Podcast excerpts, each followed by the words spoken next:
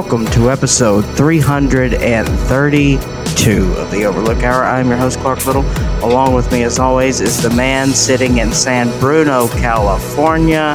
It's Russell John, the Fisherman. What up? what up? What up, dude, man? What's what's the weather in San Bruno? What am I missing? That's nice. It's boring. Nothing to report. Did it rain this week? I heard it It, rained. it did. Yeah. How many Rain- days? It was raining, man. also, we just talked about this. You went outside to record, and now your internet is acting up. Is it? Yeah, well, just a little. Well, I think we're fine, but Okay. Well, if it if it uh, gets any worse, I'll go back inside. Uh, I'm recording here from sunny Phoenix, Arizona. I almost said Phoenix, California, where it's. Uh, I think it's going to get in the mid 90s today, but uh, it's nice here, and I've got a nice little covered patio because they appreciate my patronage at this hotel.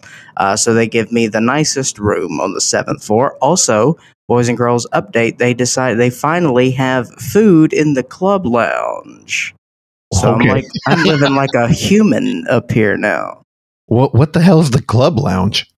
well it's for very special people such as myself on the seventh floor we have access to a secret room inside said secret room we get little treats at two different times of the day like a mental institution It's like a daycare. They make you take a nap and eat a Danish. Precisely. yeah. So at yeah at breakfast they've got and it's it's it's not great, but they'll have like oatmeal in a pot with some fresh, freshly cut fruit, uh, some muffins they bought at uh, uh, I'm going to say a gas station down the street, and uh, th- there's a there's a cappuccino machine. Oh, So I'll make myself a, an americano. Hell yeah. Um, and then in the evening, they'll bring out that same pot and then some sort of sauce. So last night, uh, the treat in the club lounge was egg rolls with plum sauce. oh. Ew. It, I feel like you'd be into that. I had, let's call it 45% of an egg roll. Oh, It was all right. Then they'll have a veggie tray and then uh, hummus and ranch. oh my god. Okay, I regret asking about the food in the clubhouse. You win. Just saying, dude. Clubhouse. Hummus is So- dank though. I also keep hummus in my refrigerator. Also joining us is Oksana Valerianova Osachi. Oksana. I. Your energy level dropped when you hit that sunlight. I don't know what happened to you. My energy level was, I told y'all my energy level was low today. Low So T, it- bro. So was my tea. Same. And from Atlanta, Georgia, it's Randy Michael Stat. Randy, That's me. What's up? what'd you do yesterday? Uh, well, we recorded yesterday, but besides that, I, Spoiler uh, alert. I went Randy's shopping before we recorded yesterday, which was fun. Oh, what'd you pick up? The new Adele? No, I got I the uh, this band called Wet Leg. I got their new LP. Um, they're from the UK. Very just like fun, like post punk. Is that is that like the saying that Judge Judy wrote a book about? Don't wet my leg and tell me it's raining. Sure, yeah. what the deep cut right there? Are you reading Judge Judy books? Yeah, was it, what was the name of her book? Don't pee on my leg and tell me it's raining. I didn't know she had a book. I'm gonna have to pick that up. Yeah, somebody look that up. Oksana, look up what Judge Judy's book was. I think that's what Oh, it's She called. got a couple. Yeah, she's got a few books, dude. Let's see. Any on tape? She's got one called You're Smarter Than You Look. She's also got Don't Pee on My Leg and Tell Me It's Raining. There we go. Huh. She's also got Win or Lose. I can't read the. uh, who cares? I'm not going to read these. How about Beauty Fades, Dumb as Forever. okay. I like Judge Judy. She's performative. yeah. I just, I don't know if I'd want her. If I were uh, brought in shackles into a courtroom and uh, the judge before me who was going to decide my fate was her, I don't know if I'd feel great. Now wait a minute, Randy. Was yesterday record store day? I don't know. I haven't paid attention to when record store day is for a couple years now because it's usually always just kind of crowded and I don't know. It's not a fun time to, to go record shopping for me. On the I 23rd. Oh, it's next weekend. Yeah, I knew it was always around like mid-April, but I think COVID, like, yeah. you know, uh, sort of curbed that enthusiasm, Sure. and maybe, uh, maybe we got it's it's less chaotic. Because yeah, man, it was it became a zoo the past like few years. Yeah. You got to get there like before stores open too, which, you know, I'm an early riser, but I don't know. It's not my idea of a, a good time. Yeah, I'm with you.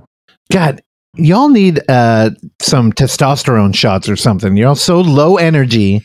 Today is the beautiful day of the Lord. It is Easter. He is risen. Sunday. Clarkson Phoenix, I'm looking for you to come out of the ashes, brother. You need to come out with a new you. It's 22, 2022, new you, Clark rising from the ashes in Phoenix.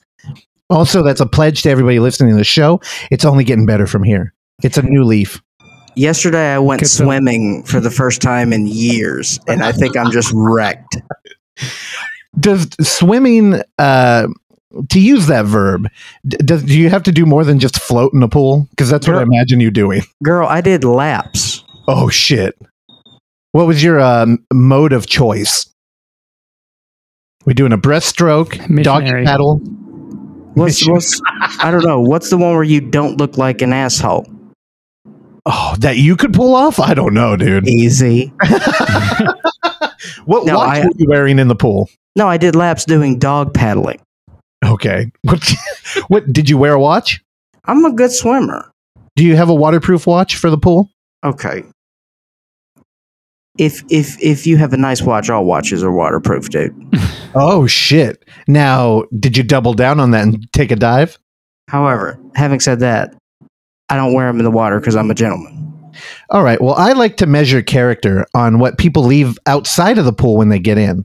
I imagine you left a uh, pair of uh, Ray Ban, a watch which was overpriced, yet uh, you know it screams that you're trying to present a higher cultural platitude than you actually have achieved in life. Then um, probably no towels or anything. Probably not a wallet. Uh, a pack of cigarettes, uh, a lighter with a little fuel left. And am I missing anything? I mean, if this was last year, I think I would have said a vape, but I don't think he had a vape. A Threw, threw the vape away. Traded the vape for the cigs.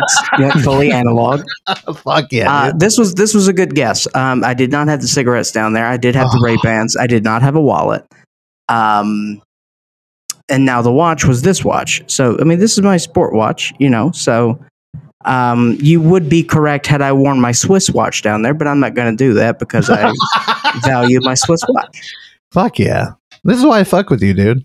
You got it going on. How about one of those calculator watches? I have thought about getting one of those. really? Hundred percent. Um, there's also a they have uh, Timex has a special edition Pac-Man calculator watch that I have almost gotten multiple times. Do you get that in like a cereal box or how do you get that one? Yeah. Okay. Oh my god. Don't look that up. Um I don't know. Did you do anything in Arizona? What have you have you been going to the movies or like you just chilling in the uh clubhouse? I went to Target when I got here, um, and that's about it. Uh, I got drunk at uh, Outback Fuck Hell yeah. yeah. and uh, bought some cigarettes. All right. Well, you know, Oh, went to the weed store. ooh, they have one out there? Yeah, uh, right across the street, baby. Oh, I didn't realize Arizona was uh, legal. Mm-hmm. It, it does it have the same vibe as California, where it's like you can tell that like the federal government's all over them, so everything is perfectly clean. Well, They have, I think I think that you know the the vibe the vibe of marijuana is pretty universal. I don't know. The culture is like a blacklight poster with Bob Marley, but when you go into those shops, you don't see that. It almost looks like a high end club. Well, I would say Like- that's that's that's that's a general smoke shop Yeah, yeah. vibe, you know. Um, but oh, a- so you think a it's like the cigar dispensary- culture Well, most dispensaries are laid out like jewelry stores, for sure? Yeah. yeah. and I don't necessarily like that. And they close early a lot of times too. Yeah, they don't fuck around. Yeah, I don't know. The I we have become spoiled in our area because we get delivery marijuana, Yeah. which I think is the best way to go. You Well- click a button, and then a nerd comes and gives you a little baggie. yeah, I know. It's fucking DoorDash is ruining our life. Um, so you know, I'm not going to mention it later. Uh, but I I did this week. We went out to the Alamo. I got uh, one of those dreaded phone calls that you two would ignore, where we just got out of a meeting uh, for a five virtual uh, details pending. But um, I got a call at like 9:30 where somebody's like, "Dude, you going to Weird Wednesday? Let's go." and I'm like, "Oh!" And you guys know that's like my Achilles tendon right there. And I was on the phone with Oksana. We're live uh, discussing whether we want to do this, and I'm like, I'm just laying it all out there. So we ended up going. I had never heard of the fucking movie Virtuosity. Do you two both know it? With Denzel. Yeah. And Yeah, Russell where have Crowe. you been? Where have you been, dude? I don't know. But I was like, wait, it's a cyberpunk movie with like Denzel and Russell Crowe? I'm like, oh, oh we got to go. Yeah, won Um, the Academy Award for most bitchin' film of the night. Now, here's now my problem and why I'm bringing it up now is, uh, dude, the Alamo, they've got a pretty good culture. There's like 40 to 50 people that will come out there to a fucking late night screening of, you know, apparently everybody and their mom knows about this fucking movie and has seen it. It's I mean, Denzel. I I get it. Um, it's also campy as fuck, and for a cyberpunk movie, I thought it didn't have a lot of great ideas. But they do go to like, Neither does your game, Cyberpunk. hey, that's a very fair point. Um, they do go to a UFC event where the audience is like chanting like they're a fucking Street Fighter crowd. I don't. There's a lot of weird shit in this movie. Was Rogan there in a cameo appearance? I, I would, dude. I think it was it was 95, so I think Was- it might have been Was Pretty. cameo there as a cameo Oh my appearance? god, dude! Uh, it was a print too, and it. So uh, the homie that showed it was I, I talked to him after, and I'm like, "Where the fuck did you keep it?" He's like, "Well, I had it, you know, in the in my garage." And I'm like, "Can you do that in the Bay Area? Like, our climate is so terrible." He's like, "Hey, that's a good point. You really have to find a dry place to keep it. It's almost like a fine wine or something." Well, hop on down to Arizona, baby. yeah, right. Maybe we should do that. We'll start buying films off eBay. That's and we'll right. ship Great. them out to you. Arizona, great for 35s, terrible for your skin. I'd be Yeah, afraid so- they'd catch on fire in Arizona. Oh my god. Just rent a. You know, you know what's not facility. catching on fire in Arizona? The economy, creativity, Oh my reason for existence. Well, This is Uh, a weird place. I hate it. well, Good stop going back donuts. there. Good donuts. Oh hell yeah! I've had a couple good breakfast burritos, but not any good regular burritos. All I don't know. I don't know what's going on with the Mexican population down here, dude. They just don't work hard down here. what happened? yeah, why is that? You I don't think, know. Like, Like, I you haven't think had. A, Texas would have better Mexican food than California, there's but I no good taquerias down here, dude. Also, there's this weird like. There's this weird chain, and I can't. I keep getting mixed messages uh, from the locals down here, whether they are all connected. But there are like five or six different fast food restaurants that end in Bertos. There's like, yeah, there's like Filibertos, Area Bertos, Julio Bertos. camel toes. They're all horrible. Wait, uh, you must have not heard me. I said camel toes. I did, and I powered through. I mean, it's good. I, I feel a spin-off podcast coming on. Um all right. Well, when we circle back to food, I feel like it's time to start. Randy, do you want to throw in anything? What have you been doing? Nothing? Not much. No. I yeah, just the record shopping yesterday, and this morning I uh, went on a long walk, got my ten thousand steps in, and uh, had a coffee and listened to a podcast, and now we're here. Good for Hey, that- you. That's a good day. I went grocery shopping too. That's about it. I maybe No. took 10 steps yesterday. and the noose was 15, so try again tomorrow. We had a uh, dense fog warning here this morning. What the fuck? Yeah. You miss But, uh, those, don't you? Yeah, I, that's funny because I walked outside after seeing the warning. I was like, eh, It's not that foggy compared to San Francisco Bay Area fog, especially where. Native California, you're speaking to over here. Yeah, Dude, we get so much fog out here, you can film it. Think about that because fog always looks cool. You try and take a picture and you're like, where'd it go? The camera right. just can't see it. Not out here. All right. Well, you know, even though neither of you are in California right now, we still brought out David Lynch. You ready to have him in? Yep. Hey, you know, I was thinking if we had like an active website, we could do a thing where we had like David Lynch bingo. We call it like Bingo Lynch or something. And we could do like coffee or like the weekend train, and every week people could play along. And I thought that sounds like no fun. uh, Yeah, hear me out. Hear me out. Hear me out. Or we could not do that. yeah, exactly. So I don't know. I the thing is, I I I want to kind of pressure him to change it up a little bit, and I'm worried. Even though it's Easter, he won't fucking mention it. Oh, yeah. I, I don't know if he's going to say anything about Easter. Dude, I, he ignores holidays, and I don't know if he's just trying to be like neutral and chill with everybody. I get it, but I mean, it's kind of like a cultural thing. Unless he combines Easter with, you know, peace and things like that. Yeah, Easter in Ukraine. Unless he Yeah. can draw the two together, unless he dug up a picture of the Easter bunny on the front line. Um, I don't know. What, do you think he's going to go political again? I'm still going to say no. All right. No, but he's not going to mention Easter. There's no way. Okay. No Easter. Uh, no political. Are we going to have coffee and cookies and shit? Or are we playing with plaster? What are we doing? I don't know. He may mention Laura Dern. yeah. Here's the thing: Why? he might not mention Easter, but there is that segment in Inland Empire where he has rabbits. Oh, dude. That's true. Yeah, rabbits are important to him. Yeah, I'm sick so of the maybe. rabbits. All right, Randy, you think he's going to mention the bunny? I think he might. All right. Well, all right, let's bring him in. It, it's weird when we talk about him and he's just standing out there. All right. Good morning. It's April 17, 2022, and it's a Sunday.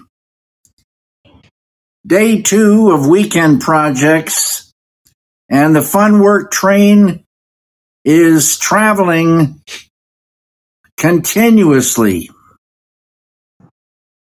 But it's very difficult to enjoy Oh, no. the fun Oh. work when so many in the world are suffering. Oh, God, dude. God.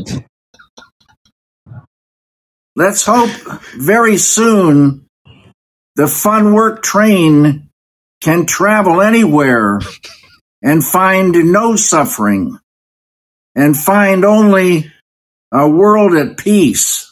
What a boring train. Everyone, have a great day. Travel to Easter Island. All right. wow. Did he even mention coffee? No. no. No, he went right into the politics. How boring is a peaceful train? I'm in. what good train movie have you seen where everything was normal? no. By the Well, way, I- that, that Brad Pitt Tokyo train movie looks awesome. What? Brad Pitt Tokyo?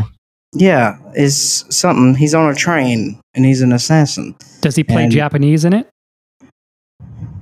Does he play Japanese? I wasn't going to say anything. what, like like a Stratocaster? Wait. It's eh, kind of hold like on. ScarJo in uh, that anime that they did live action. Oh, Also, a Ghost Strat. in and Yeah. a ghost in the shut No, no, no. Rewind. Stratocasters are not Japanese. You're thinking of Ibanez, bro. No, but I'm just saying. No, you play play Japanese like you play a Stratocaster. I'm Oh, saying I gotcha. Stratocasters Okay. are Japanese. Be be very careful. I'm a huge guitar fan. I Is love wheeling Ibanez an axe. Japanese? Yeah.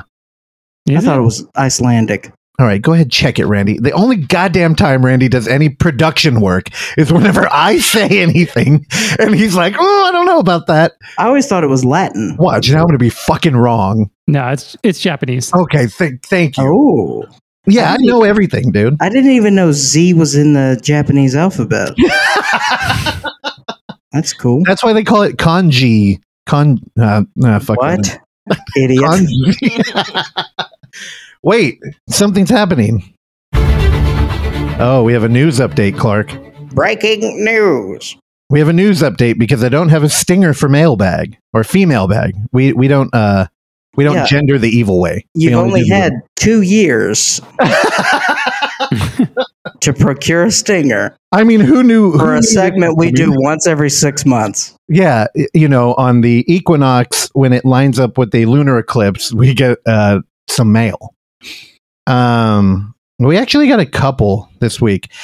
Uh, Ghost from the past, longtime friend, and uh, he's been on the podcast before. Uh, Mr. Mickey from the Three Friends shot us an email. Oh, he's alive. He is risen. He's risen, dude. Easter, dude. All right. He writes, Hey, gang. Anyone who's listened to the show for a period of time will know that Clark said what Clark said is absolutely correct. Russell is a major contrarian. But in the case of Night's End, he's right on the money. This movie rules, and I do not understand the negative response at all. It definitely descends into silliness occasionally, especially when the live stream climax. But, read, but Reeder does a good job making sure the goofier characters don't detract from the direness of the protagonist's situation. Ooh. Uh, I also appreciate that she took the opportunity presented by COVID to tell a story about something else. We all know what it feels like to be cooped up and isolated, even if we don't have the issues of agoraphobia and whatever else may be uh, trapping our lead. And content creation as a failed attempt at socialization hits harder than I might want to admit. But what I do know, I love the innkeepers. miss you guys, and was sad to miss. Uh, it was the same weekend as the Three Friends Alberto's uh, bachelor party, but I look forward to next month's live stream. Oksana, keep it real. Randy, see you in the funny pages. Your pal Mickey, and again, uh, for those who aren't familiar with Alberto, he's the one who voiced. Rusty. Nope, not that one. Nope. God. Where the fuck did it go? See, this is the problem. I'm now I'm the mailman. I have to bring the mail in from outside, and I'm trying to run the board. We need uh we need to do some budgetary stuff. Here we go. we- Here's Alberto. What? Go ahead. We keep adding more people to the show, yet Yet they don't help. correct. Okay, here we go. Here's Alberto. Fuck Randy. There we go. That's what he's he's famous for. Well, also, I mean, I feel like why didn't Alberto have his bachelor party at our film festival? That's Uh, all I'm saying. dude, we could have facilitated that. It would have been great. I just think that that's sort of a bitch move on their part. So also, Mickey, uh, thanks for the email. And uh, you know, you know what it is, dude. Whenever um, you have a fan of film theory and a very highbrow, hyper intelligent person like Jennifer Reeder, the plebs just don't get it, dude. And at the end of the movie, we are dealing with something that I think is a representation of someone who's completely immersed in online reality. And he's built a conspiracy, and everybody's in on it by the end of that film, except they're laughing at him. And I think, you know, the representation of terrible CGI really offers us, the audience, a chance to join the conspiracy. And we sit there and we laugh at the film. Um, I think it's, it's a fantastic film. And clearly, you need an IQ of like 500 to enjoy The Innkeepers and Night's End. So, me, you, Mickey, uh, it's just me and you against the world. What about the wraparound in VHS 94? Well, clearly she was drunk that day and didn't understand found footage. It's okay. We all make mistakes. Again, it's Easter. You're in Phoenix. It's rebirth. That's our theme today. He is risen. Okay. anyway, love you, Mickey. And uh, we got another email. This one from uh, the buddy Tony from the Blob Show. He writes, High praise for the ultra niche Hombres de lo Desert. I hope the segment survives to the gunfighter and 40 guns. Now, I think I slaughtered that. Uh, let me check in with our correspondent. Ombre dans le désert. Yeah, I, yeah, I fucked that up. The full Walsh car accident story. Now he's referring to uh, Raoul Walsh, the director of the last film I talked about. Uh, what the hell was the name of it? Pursued, and how he lost his eye. And the book I was reading failed to even address it. Uh, again, it was like what in the 1920s he got into a car accident. Um, Tony writes the full Wal- Walsh car accident story is that he was filming in old Arizona, in old Arizona, and while driving through the desert at night, scared a jackrabbit with his headlights, causing it to leap through the windshield and take his right eye. Now, I'm not sure if Tony's fucking with us there, but I really hope that's real. I'd, I'd buy that for a Zoller. Dude, Clark, be careful, man. If you're in an Uber, dude, make sure they're not scaring jackrabbits out there. Uh, he continues Walsh, Walsh also famously stole John Barrymore's corpse and propped it up in Errol Flynn's living room as a practical joke. If Russell's enjoying his book for auteur theory, I can't hi- recommend more uh, Peter Bogdanovich's interview book, Who the Devil Made It. Uh, great work as usual. Love you guys. Tony from the Blob Show in Arizona. P.S. Randy reviewed Thirst Street in episode 92, saying of it, not a great name. Uh, we found this review to be true in episode 238, e- to be true 238 episodes later. That I was listening to 92 this week is uh, otherworldly coincidence. I, um, Thirst Street is that fucking flight attendant movie I couldn't remember the name of, where she falls in love with somebody on the road. Do you guys know what I'm talking about? A hundred percent. Yeah. Okay, yeah, it's called fucking Thirst Street, and thank you, Tony, for pointing that out. I put it on a list. I plan on watching it, uh, although now I do remember Randy was like, "Meh." It's good. But you know what? The, you bastard! You just had to say the complete opposite. the lead in it is also in the Midnight Swim. Yes. Okay, what? Lindsay Burdge. She looked familiar, so I looked her up. I, I can't help it. Whenever the producers team up, I can't. I feel like I'm in a corner. I'm like, all right, fine. That's just a fun fact. I know, and I do want to watch it. I'm. That name is fucking terrible. There. Now we can talk about how terrible that name is three times. Um. Yeah. Again, if you want to write an email, oh, it's overlookhour at gmail.com. Yay! Yes, It it feels wrong. We're cutting out two words. It's half of the Yeah. fucking title of the they're show. unnecessary words. the and podcast. I There we Yes. go. All right. Well, um, uh, as I continue to hijack this show, uh, what do we have next? My my computer just crashed. oh yeah. Uh, we have a segment now. You know, as I'm building fans for this Western noir thing, it's a struggle, right? It's like, what am I going to do next? So, uh, flip a coin and we'll find out. The TBR report. I'm sorry. I wanted to warn you, but then I was, I thought it would be funny if I didn't. And the visual gag that happened when Clark leaped at his microphone to jump in there, it was good for three people who could see you. so it really paid off. Um, this week it's going to be short. The TBR is back, but not really. Last we heard from Thomas Burke, he went to Barbados to find some footage. I haven't heard from him. He hasn't written an email for this week, which is really weird too. But I did get a text with a link. It was a YouTube link to a film called Godforsaken from 2020. Um, I believe what was it on? Uh, Kings of Reality? Is that the channel that we watch it on? Kings of Horror. Kings of Horror. They do uh Kings of Leon. Kings of Leon. Kings of Horror, they're weird. They're like a distribution company that is literally just a channel on YouTube and they'll premiere full movies. And I think like I don't know, I haven't talked to anybody from that from that company, if you can call it that. But it We feels We could do that bullshit. yeah, it feels kind of like a grift too. Like it almost it's like, you know, people are making independent horror films all the time. And if they can't get distribution, they come to Kings of Horror to put it out on YouTube because they have an audience. And I get that could kind of work, but it, I don't know, man. It feels like they're kind of taking advantage of them. Anyway, Godforsaken from 2020 is there if you want to find it. This film is fucking uh, bonkers, for lack of a better phrase. Uh, we open up with the dude. He's driving in a car, and he goes, "All right, haven't been here in a while. Let's go." He gets out. It's a church, and of course, they planned this because it was Easter. And uh, he gets out in the churches. People, I, it's hard to read the mood. It feels a little somber, but there's a lot of people. It kind of looks like a wedding or something. I don't know. We get in there. Um, people are uh, mourning. There's a casket, and it's open beautiful large church and um i'm gonna go ahead and uh you know i'll just give you the beginning of this movie the the casket tips over and people start screaming and they start Coffin flop? dude coffin flop dude. Although she wasn't naked and she didn't fall through it. Un- unfortunate. Real oversight by the direction. Um people start running out of the church. It's manic. Uh, i believe at the time the camera was outside again. Mhm. we move back in through people who and here's the thing They're shooting in like a very wide open area, and people are running out in big groups. Like there's a lot of extras here, and they're panicking. But they panic like they, you know, the director had said, "Hey, run out and panic." So they start doing that, whatever you would imagine that is, and then they just kind of keep doing it because they're still on camera. We got like a wide shot, and the people can't escape the frame. So they just are kind of out there on an empty street going, oh, like in circles. It's really weird.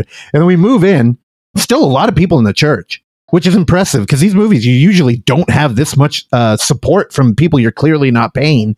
Anyway, the casket has fallen, and that's it. Uh, her arm's sticking out of it. And it's like, whoa, people are panicking like this. I mean, I'm sure worse has happened. And, uh, you know, the panic is uh, rewarded by the girl standing up. At this point, uh, people just start fucking losing their shit. Uh, it, I, ah, man, I, you know, I have a lot of notes here because there's a lot of crazy things that happen in this movie. But if if this sounds like something you're into, and you got a couple friends and like a 12 pack you want to drink, dude, invite them over. It's on YouTube. It's free and it's a lot of fun. I'll um I'll tell you that the the girl gets up and she walks around and people are screaming, they're running, pews are getting tipped over. She goes out front and her mom's there and her mom is crying with her dad. Uh, the dad not as comfortable in acting as the mom clearly, and her mom runs up and grabs her and goes, "Oh my god, you're back!" And like she's the only one here who's happy. They lock eyes and they're holding each other for a minute, and then she goes, "You're not my daughter," and starts strangling her in the doorway. this is one of the best things I've seen in a while and the rest of the movie does not disappoint. And um, just if you're an indie horror fan and you're like, I don't know, I've I've heard about this kind of shit before, just know that it feels like the whole town was in on this movie. There's a lot of locations. We're going into a lot of homes. We go up and down the street. We're filming fucking everywhere. It almost feels like a cult made a film about some religious shit. Is this an American film? I don't. Is it? I really. It looks like it might have been filmed in Canada. yeah, it looks otherworldly. How can you tell the difference? There's assholes on horses with hats.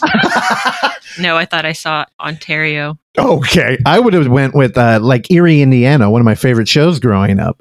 It felt like anywhere America, which is anywhere but America because it's always Canada. Anywhere USA. Exactly, it's north of our border. So yeah, uh, again, uh, all I got was a cold text from uh, Thomas's phone. I don't even know if he sent it to me. So honestly, on the way to Barbados, he may have landed in this town. And they saw an opportunity to really have a better platform than uh, terror films. And they're like, we're going to get it on the Overlook. So maybe I'm playing into the cult right now. I don't know. But uh, again, Godforsaken from 2020. If you just Google Godforsaken, there are 84 different films that will pop up. It's the one that's directed by Ali Akbar Akbar Kamal. I forgot. Uh, my favorite Mon Calamari directed this movie. General Ali Akbar, who he's made a ton of horror movies, right? hmm Maybe we should get him on the show. Yeah, we're looking at his IMDb right now. But yeah, um, Thomas, if you're hearing this, dude, I I hope you're well. Um, we've really been looking forward to this Barbados footage you were talking about. But if you're dead, uh, it's Easter. Hopefully, you'll rise from the ashes like Clark and Phoenix, wearing a crown of thorns, covered in blood, and uh, hopefully, you got it on uh on tape With an Easter basket. with an Easter basket. This concludes the TBR This concludes the TBR report. Wow, it's kind of haunting hearing his voice after we like memorialize him. You said very little about that film. Yeah, You know, it feels a lot like The Unholy, it's just a. That's it's a- unfortunate. here's the thing. but Um, better, I think. we watched it as like a Friday night, like, hey, we're gonna hang out and watch something. Like, let's do the TBR report. We can do work and have fun, and uh, it was a lot of fun. And I took a bunch of notes, but like my notes are like, um, when I was talking about like they filmed everywhere in that town. Dude, they go into a movie theater, and it's like a it's it's weird. It's it's almost like it's a tourist town where the movie theater looks beautiful, but it looks retro. They're screening Night of the Living Dead, which is a little on the nose if you know where that movie's going. But I'm like, I don't know. I think it, it's more fun if people just discover it. Also, uh, I my notes consist of like dog shit, crowd cheering A, ghost eats a cat. and it's like I just think if you if you walk into that movie and you're like, oh, she ate that cat, it's more exciting than me telling you. We see a ghost eat a cat. Well, she's locked in a basement and she's not really a ghost. She's more like a saint. And people are like, no, no, we got to believe her. She's a prophet. And then uh, they're like, she's hungry. And a dude brings a pet cat in there. Yeah. And then, uh, dude, honestly, we got to start doing Terrell commentaries. We were watching it with him, and he was all about this bitch until she ate that cat. And then he was just like, oh, hell, did she ate that fucking cat? I ain't fucking with her. Get out of there. Like, I mean, he was right in the end. Spoiler. Anyway, yeah, I'm done hogging the show. And we all know that's not true. All right, Randy Michael, Yes, sir. kick her off. Can you fucking energize? Put a Duracell in your butt or something. What are you talking about? This is this is my new energy. Dude, I hate it. I need you. Dude, I look forward to hanging out, especially when you leave the fucking state. And I'm getting like a flatline Clark right now. Because Clark is flatlining. Dude, I heard you jumped in a pool. That is not flatline activity. That's living life, soaking up the It's sun, rising from the ashes. well, that's why I'm dead. Okay. Randy. So yeah, to uh, to bring the mood up, I've got a movie that is over forty years old that I saw this uh, past week. Uh, yeah, so recently I saw that the Plaza Theater out here was playing a 4K restoration of Out of the Blue, which is directed by Dennis Hopper. Uh, I was not able to go to the screening, but uh, I was able to rent the Blu-ray from Videodrome. Shout out again. And uh, yeah, this is a movie that he made about 10 years after the last movie. Um, so I think it came out in like 1980 originally.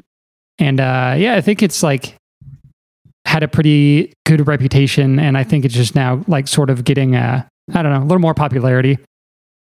I had never seen it before, but uh, it's really good. It feels a lot like it belongs sort of like in the world of Easy Rider. It does not feel like the last movie. It's a lot better than the last movie. Um, the tagline for this is a, har- a harrowing drama from the director of Easy Rider. Uh, it features uh, a young Linda Manz as the main character. Uh, she is uh, a teenager who kind of had Dennis Hopper is her uh, ex convict father, and uh, her mother, Kathy, is uh, essentially addicted to drugs. So she is a very young teenager, kind of like rebellious, and she kind of like gets uh, into the punk rock scene. I think this was shot in Vancouver.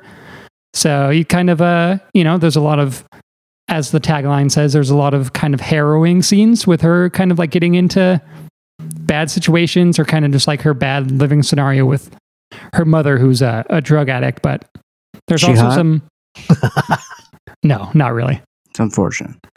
But uh, yeah, there's also some uh, really good scenes. Um, as I mentioned, she is very into punk rock music, and she's also very into Elvis Presley um, My at the same time. Um, so there's a really uh, good scene where this band called the Pointed Sticks uh, from Vancouver is playing, and uh, yeah, she she goes to that show and kind of um, the drummer like invites her like up on stage and like gets to play a little bit of a song uh, in the set, and uh, you know, it kind of just reminded me of not that I had a you know hard childhood at all, um, pretty pretty easy childhood, but um, the community in the punk rock scene, uh, I think, really comes out in this movie, and uh, it kind of seemed like it was a you know a good place for her to be, um, kind of you know to escape from the shit she was dealing with at home. So um, it definitely has a very punk rock feel. It definitely you know feels a little like Easy Rider. It's kind of it's kind of tough. It kind of has like a neo realistic feel to it a little bit too, but um. I'm not sure who put out the 4K or the new restoration on Blu-ray, but um, it's out there and it's available and it's uh, it's really good if you haven't seen it. Dude, I am a hundred percent in. Just flipping through IMDb, like their their shots of it. It looks fucking beautiful, dude. Yeah, that uh, shot with her and Dennis Hopper in the car. It's like a beautiful looking shot. Um, yeah, yeah, it looks great. Restoration. You know what we don't get enough of is like edgy filmmaking. I mean, story writing and like just storytelling, Yeah. but like with people who know the craft. And man, you can make a powerful movie if you know how to like frame a shot or like Mhm. direct somebody. Also, that I don't know where you read that tagline from, but the poster on IMDb, the tagline is "She's 15. The only adult she admires is Johnny Rotten." I'm, dude, I'm, I'm in.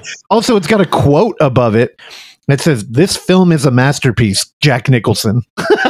Uh, yeah, there is uh there is some special features um, on the Blu-ray, and there is just like an audio clip of Jack Nicholson saying like, "Hey, I don't, you know, have to do this. Like, I'm not involved with the project, but I think this movie is really special. Like, you should check it out. It's directed by Dennis Hopper, has Lena Manz, blah blah blah. So um, that's probably where that quote came from. But yeah, Dude, I mean it. Looking through the stills, I'm fucking into this. yeah, What's it's up, awesome. I think you would love it. Speaking of Jack Nicholson, um, have you guys seen this phenomenon that happened uh, last month on Twitter involving Jack Nicholson? Oh no. No, Um, there is an account on twitter.com um, called at Poopy's Coffee. Um, it's uh, Poopy's on the Strip. It says, We all hung out in a coffee shop called Poopy's up on the Strip because that is what Jack Nicholson said in an interview. and every hour of every day, if you follow this account, the same notification will be tweeted out where it's just video of Jack Nicholson saying this. Hung out in the coffee shop called Poopies up on the strip. We all hung out in the coffee shop called Poopies up on the strip. Did y'all hear that? Yeah. Yeah. What the? F- Weird. why? Poopy's up on the strip. Oh, dude, you need to get out of that apartment. That you're you're trapped, dude. You're on Twitter finding weird shit, man. I'm worried about you. Sean Patrick O'Brien also follows that account. well, Sean from uh, Seltzercast, he's got it going on. They played his. He got called onto Canadian radio to talk. We've never been called onto Canadian radio. yeah, but we've talked uh, to people on six of the world's seven continents. So come at me, O'Brien. We've been banned by five continents. So and also, Oksana's only job now is to find a guest that we can talk to on Antarctica. uh, she has no comment apparently. Well, she's not working hard enough. anyway, Ran- Randy, I'm completely into it. I'm totally. Get- Did you you rented it? yeah, I rented it. I, Um, did you like it enough to go buy it now? I may, yeah.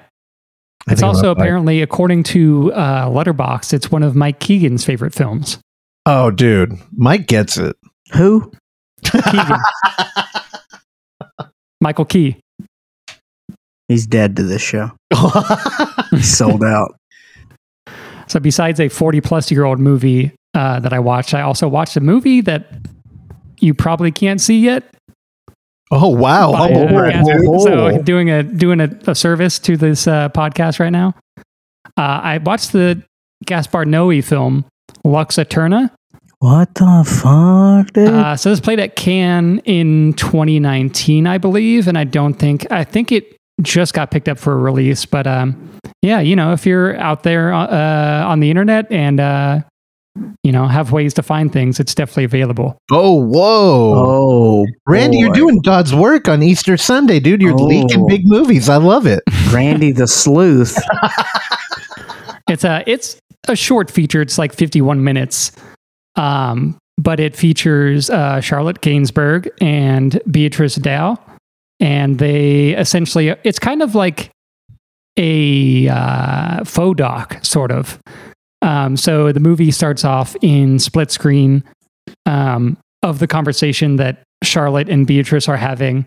Uh, Beatrice is the director of this thing that they are shooting, and Charlotte Gainsbourg is going to be in it, um, and it's essentially like a scene of a bunch of witches being burned at the stake, and so they're kind of talking about you know the scene and sort of about filmmaking and stuff in general. Um, and then yeah, after you know the conversation's pretty long uh, that they have, and then essentially you get to the like sound stage that they're on where they're actually shooting this thing, and um, I'd say like maybe fifty percent of this or more is in split screen, and uh, it's kind of hard to watch sometimes because there will be a conversation going on on one side in English and another one that's going on in French with subtitles at the same time. So it's kind of like hard to pay attention to at times. But um, uh, during the shoot of this scene, there's like this really like awesome looking kind of like neon-y um, rear projection of like the background of like these witches being burned at the stake. But um, couple minutes in, the like the lighting tech goes wrong, and essentially everything just starts strobing in like this neon reds and greens and blues. And then uh, they're just trying to like kind of figure out what's going on um, with it, and then you just get this very long, like 15 minute Gaspar Noé scene of just constant strobing, uh, cutting back and forth to like, you know, different split screens. And then it goes to like uh, just one screen.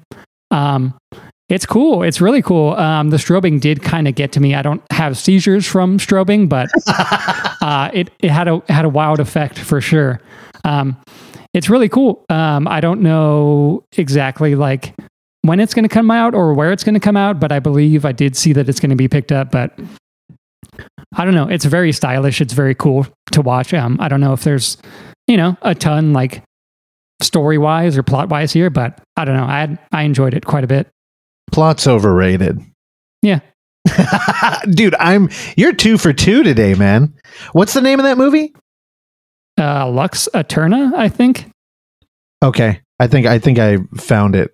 Is It's it cool. horny? Uh, no. Well, then it's not a Gaspar Noé, dude. Dude, I am completely into it. Also, I love your new segment, Randy, called Kick the Can, where you uh pirate movie from Can and then talk about it. Hell yeah. Yeah. Oh, Uh, uh, what What about shit can? I, Randy I had shit the can. file for this uh, film for a little while and I haven't watched it. So I uh, I watched it this weekend because I also know that uh, his new movie Vortex is coming out soon, which sounds to be a very restrained movie uh, when it comes to Gaspar Noé. boo. Also, kind of sounds like the uh, movie Amour, which I never saw. Oh, but the two, old, the two old people that can't fuck no more. Yeah, something like that. Yeah. Well, you know what I always say? Give me a more. Gaspar Do you know Noé. who's in? Uh, do you know who's in Vortex though? Uh, no. It's your boy, who I'm forgetting who's in it right now. It's Dario Argento. Oh, really? Yeah, he plays one of the main He plays a corpse yeah. propped up by Raul Walsh. So yeah, look out for Lux Æterna and or Vortex coming soon. to a computer near you. I'm totally going to steal that. And when the FBI comes, I'll be like, dude, Randy, Randy told me to. Have Randy- I watched the Gaspar Noé film? Oh, Climax. I think that's the only one. Really? Yeah, I Really? think so. You, you never saw Irreversible. nah. I don't, You dude. You know, I love women, so you I, never really- saw Into the Void. I don't want to see some fucking white man's representation of what torment is, raping women all over the place. Fuck that. Gaspar, Gaspar Noé's in your wheelhouse, baby. I know, and I I get that all the time. I told you, whenever shit is like lined up perfectly for me, I avoid it. Because you know what I'm going to do? I'm going to split hairs, and people are going to be like, "Ooh, you're a fucking idiot." I'll be like, it's "You're that- right." It's that, it's that contrarian nature. Uh, nah, it's rebirth day. It's Easter Sunday, baby. I'm coming back. You know what? I'm watching Gaspar Noé tonight. Hell yeah. Also, Abbey Lee from Old and the Neon Demon is in it. Oh, dude, love a neon demon. All right. Ready? Got anything else? That's it. All right. It had gotten to be Friday, and we were originally going to record on Saturday, and I had not seen anything. So I did a little binge on Friday night. I re upped my subscription to Netflix.com because Prime Video just wasn't hacking it. I don't know, man. I haven't watched a feature on Prime in quite some time. Their, I think I'm, I'm there with you. their original programming just is not doing it for me. I never did that. I don't know what's going on. Although I did start a new show that they've got on there with Josh Brolin where he plays some sort of space cowboy. I don't know what's happening. Um, I watched the first two episodes and I don't like it. we got Imogen Poots is in there. Hell yeah. I don't know. This show's dumb. We won't talk about that. What we will talk about is the three painfully mediocre films that I watched through the Netflix streaming application. The first I watched was a documentary about Bitcoin, baby. Fuck yeah. If I were to say the name Gerry Cotten, would that ring any bells for you two No, sir. Bitcoin fruits? I do know Miss Jerry Cotton Candy. Jerry with an eye. Oksana, I'm going to need you to pull him in. Who the hell is that? You don't know Jerry Cotton Candy? Is that a porn star? No, she was trying out for the Spice Girls and they liked her name, so they got a different Jerry, but they fired her. she found her way in China, though, making fentanyl in giant vats. She's now in Mexico and she traffics them. She's also coming out with a noir western. Stay tuned. So, a group of investors turned sleuths as they try to unlock the suspicious death of cryptocurrency multimillionaire Gerry Cotten and the missing $250 million they believe he stole from them. This is the douchiest thing I've ever heard in my life. Was it money in Bitcoin? They're looking for. So- So, Gerry Cotten had a platform where one could sell and acquire Bitcoin. And, you know, he took a little piece off of that and had a, a, a pretty nice little business going on there. I can't remember the name of it because it's all internet bullshit and I don't, it- it's not words that people use. So, whatever it is, look it up. Just type in Gerry Cotten with a G. oh, There you go. Um, well, what happened is that Mr. Cotten died mysteriously at 30 years old in India. Now, the cause of death listed was Crohn's disease. So that does not happen very often. Crohn's disease, um, you know, is is a gastrointestinal um, situation, um, and it really does not lead to many deaths. Um, so the fact that you know one was to pass away uh, from Crohn's disease in a foreign land like India, a lot of flags were raised. Well, what happened is that no one had the passwords to access the accounts um, to all of this information once Jerry passed away. And then the money went away. So apparently, with Bitcoin, you've got, I believe they call it warm wallets and cold wallets. and basically, uh, the cold wallets were all emptied out. oh, And people were like, that, that's mysterious. That shouldn't happen. that shouldn't be able to happen. Yeah, so he stole. So someone took two hundred and fifty million dollars from people's accounts. So the way that the uh, story is set up, again, traditional talking head um, thing that they're dealing mostly with the people whose money was taken. Uh, we also get Gerald's sister-in-law, who is the sister to Gerald's wife. Now. People who knew Jerry did not know he had a wife, and so his wife is also um, a on the list on the short list of people that may have done um, you know the shenanigans, and then also one of the co-founders of the website, also a very um, colorful guy with a sketchy past, and so now this this ninety minute documentary turns into like a pack of dogs on a bird hunt. They're just like going over here. Uh, oh, that's not it. We're going over here. And we're going over here. Nope, that's not it. Oh, It's exhausting. There's no answers. It's an interesting story, but there's no reason for it even to be 90 minutes because we learn nothing. Nothing happens. They want to say he's dead. They were like, he's not dead. He faked his death. Then a journalist goes to India and, and a cab driver says, "Oh no, that was him." And then they're like, "Damn, he is dead." But then, at, but then at finally at the end of the movie, they're like, "But we haven't seen the body." Credits. Fuck yeah. I'm like, what the fuck? Y'all didn't think about digging up the goddamn body in the first place? Well, you know what happened to him. What? He got set up by that journalist and he donned the ghost face mask. You've never heard of Jerry Cotton Weary? God, you were just. I am What, reborn. what, what, what in is the opposite of on fire? I believe it's called a cold wallet. I will give you that. So, also, God, it's just. I will say, you know, anytime I try to watch some sort of cryptocurrency documentary, like HBO had a thing, I could. It was like Crypto Bros. I couldn't last Fuck five yeah. minutes in that thing. There's no Crypto Bros per se on this. These are.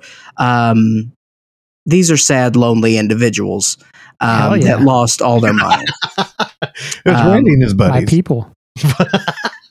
one of which was a very nice Asian guy in San Francisco who transferred four hundred thousand dollars, and then it all got it was his life savings, and it all got um, taken up in that because it never transferred, and so he lost all his money. And but they also they bring in a guy who uh, prefers to be anonymous, and they all start you know being their own detectives in this scenario through a Reddit thread. So it's this you know gang of community of you know these crypto idiots uh, trying to figure out what's going on. And one guy is sort of the leader of the pack, and he prefers to remain anonymous. And so his voice is modulated in the film, and he is wearing this pixelated wolf head that just look. He looks like he should be headlining Coachella, to Fuck be yeah. honest. Um, he also has a very strong Australian accent. So I, I'm partly thinking, is that part of the modulation? wow, dude. I he went from uh laughable to terrifying. That Australian accent, it it made me scared. It- I'm not joking. Yeah, uh, uh, look, th- this is an interesting story, but you know, uh, there's no answers, and so it's just the whole film just kind of seemed pointless to me. You could have done this a 60 minute, 20 minute uh, little thing and wrapped it up, and yeah, not great. It's about the journey, not the destination, dude. All right, Randy nodded. I know none, Generally, none of I you would agree, it. but it sounds boring.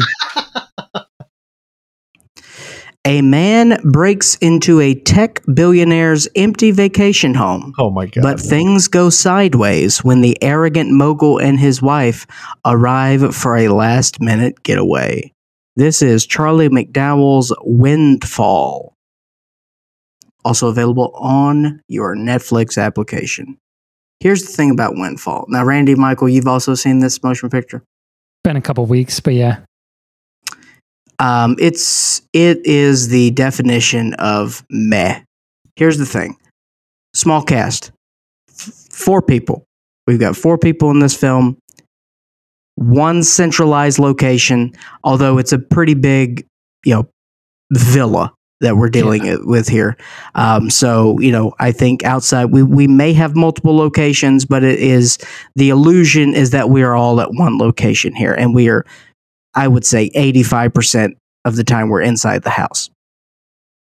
I like that. I like a I like limited storytelling, you know, high concept, give it to me. Also, the uh the uh, what's what's the word I want to say? Not tone, but they're going for a sort of noir like aesthetic with this. When you say Randy, kind of Hitchcocky. Yeah, Yes, like even very the uh, score sounds kind of like Bernard Herrmann a little bit. the score and the title sequence Yeah, and just again just you know how they bring up the graphics because Yeah. again you know you get the entire credits at the beginning of the film and we have like a static shot of a house in the background and you know if you were to see this in black and white you would think it's a hitchcock you know you would think it's a thriller from the 40s um and I, I I I like that. I do like that, and I like that. You know, that kind of sends a cue to the viewer that we're going that we're occupying a, a different plane here, and I think when we introduce, you know, that familiarity um, with like 40s types of thrillers, I think that that can kind of, you know, uh, set off some some interest in, in, in many viewers' heads.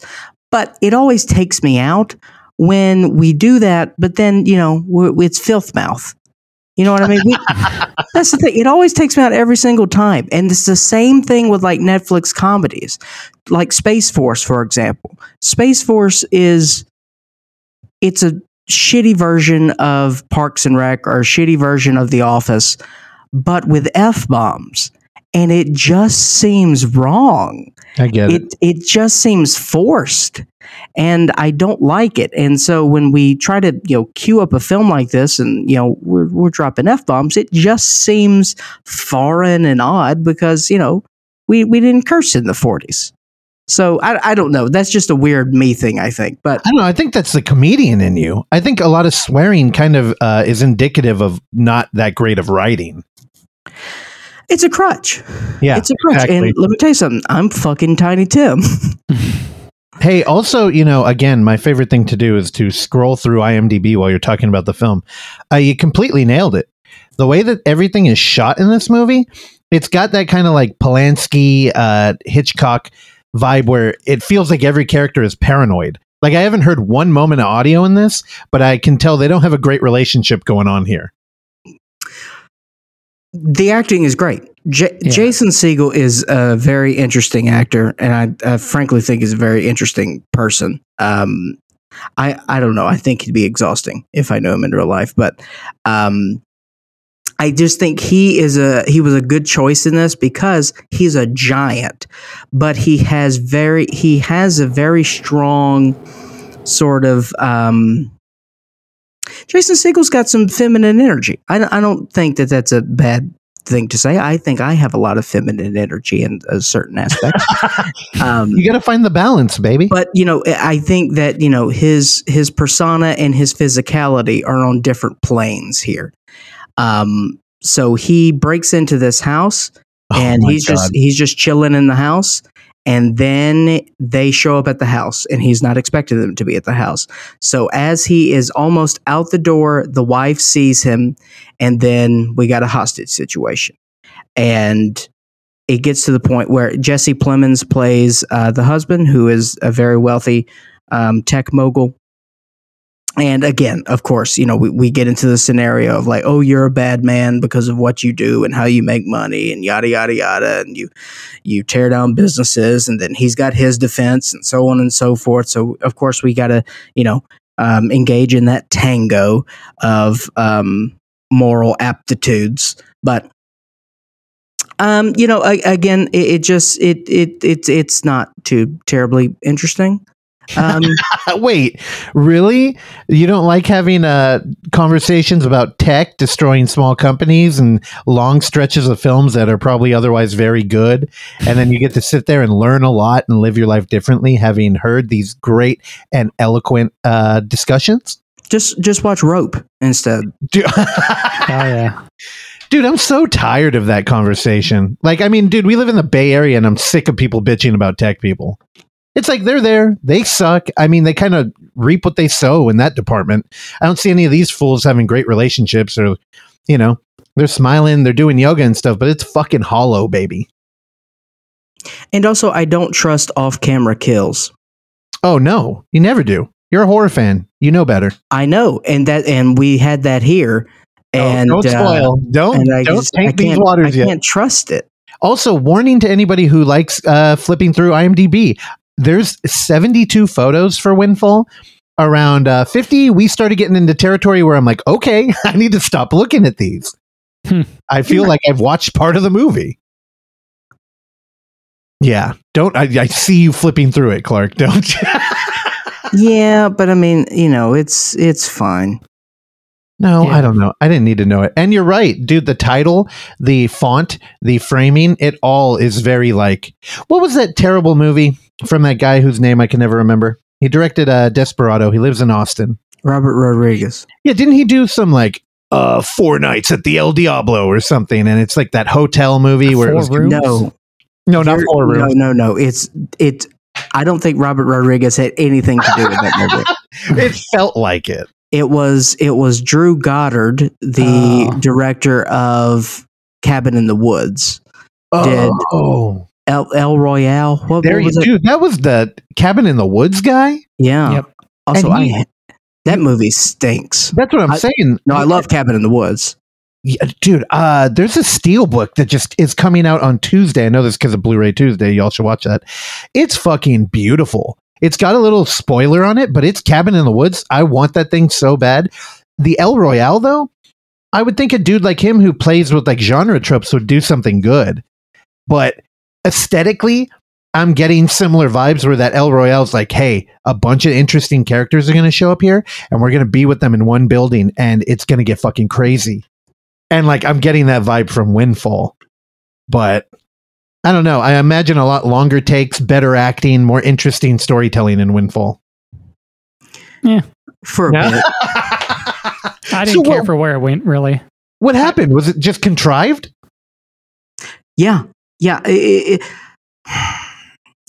yeah. It's just tired. Mm. Beautiful location, though. I think it was shot in Ojai, California. no, I looked it up. It's Phoenix, Arizona, the birthplace of renewal.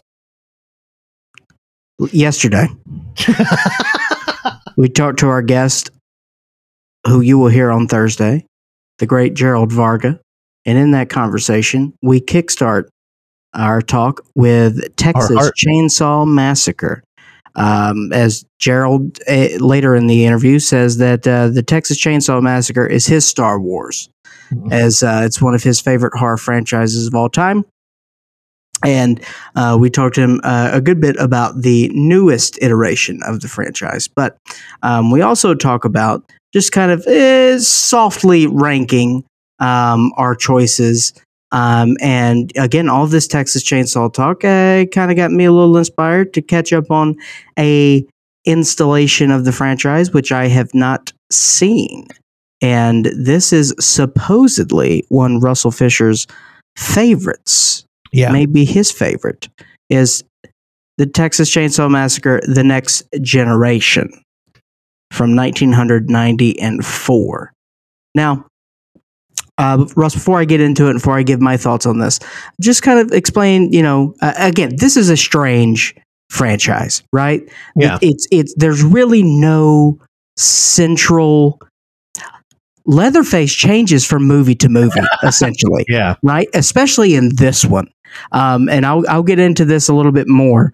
Um, but very strange franchise that is just all over the place. And again, it's I love it as well, but honestly, from film to film, you really don't know what you're going to get. And It- it's kind of akin to um fucking uh damn it i had it no i lost it there's like two different types like with nightmare on elm street or friday the 13th they always tried to stay in the lane even though you had different writers and directors who clearly weren't that interested in keeping the lore tight but with texas chainsaw you're kind of in between those well put together franchises and like halloween where in halloween it felt like it was constantly being pulled different directions. It was shut down restart reinvented and then y- y- if you want to w- watch a weird franchise go into hellraiser because you have the character doesn't change until way later on but every story after like three completely different. They're almost like it's almost like a tv show where they're episodic are all the Hellraisers horny as the first one? no, they kind of like go in and out. I will I will say uh Texas Chainsaw Next Generation is a big part of why I love it is nostalgia. Again, I when we talked to Gerald, I, I mentioned how it's kind of the first time I heard the Illuminati appear as like a uh, character motivation. But also, it's a great example of horror films and how they have early great talent, like Renee Zellweger and Matthew McConaughey. Yeah. But if I'm being completely honest, uh, again, it was in the black box era.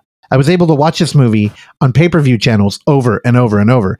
And I would always try and time it when we would get uh, a character inappropriately flashing kids who are throwing shit at her house. I still don't understand how that's a punishment. I feel like if I was a little kid throwing rocks at somebody and then they would just uh, flash me every time I did it, I would come back. So, yeah, I, I'm my my rating may be a little tainted, but I do love this film. I was Matthew McConaughey goes full McConaughey. I'm so excited to hear you run through this. You know, um, and this is this is ninety four Matthew 94. McConaughey. So Yep. was this before his big break in A Time to Kill? A Time to Kill is what? Yeah, ninety six. So this is ninety four McConaughey. Here's what we'd known about M- Matthew McConaughey: Dazed and Confused, and that's it. Yeah. So this is really he was also played guy number two in my boyfriend's back. uh, but you know, nat- a memorable char- character in Dazed and Confused. Then we've got Texas Chainsaw Massacre: The Next Generation. Um, also, this same year, Angels in the Outfield. We saw him, Hell and yeah. then a couple years later, then you know he starts to kick things off with The Time to Kill, and then Contact and Amistad, and he's on his way. So the thing is, I and, I think that's great because at that time he had not been typecast because he's just looking to get cast at this point. And McConaughey has always been McConaughey, and I think that you know to get a little bit of this early point in his career to where he is completely unhinged.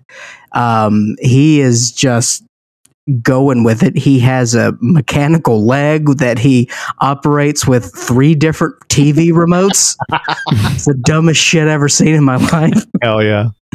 Um, the Illuminati thing is also strange because they like he he shows up in a tow truck, um, kills some teenagers, and then on the side of his truck it just says Illuminati, and then they don't talk about it until the third act, Yep. and then they're like, "What?" But see, now, like looking back, it's weird. At the time, like when you're kind of like flirting with conspiracy theories, it's like, wait, what the fuck? Illuminati. And then when they don't talk about it, it almost reinforces it. Like, oh shit, they snuck it in there.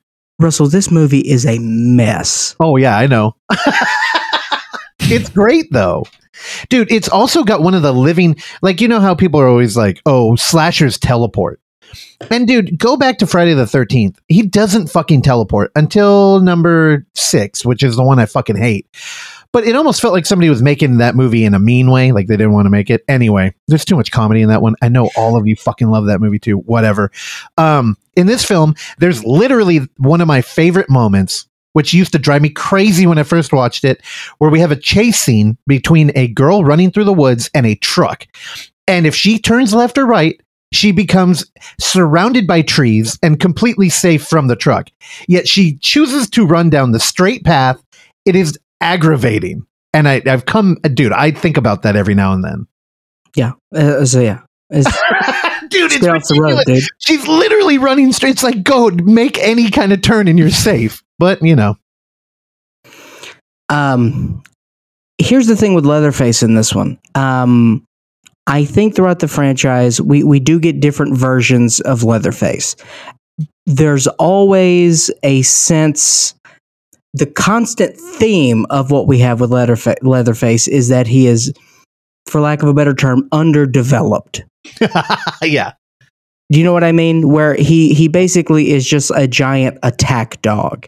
Yeah. But but I think that we have different levels of um, fear associated with Leatherface, and in this particular iteration of Leatherface, he is not terrifying at all. No. Um, the mask um, is my least favorite Leatherface mask. I, I think it's the it's the least um, it's the least interesting mask because there there are no sort of you know sewn marks together.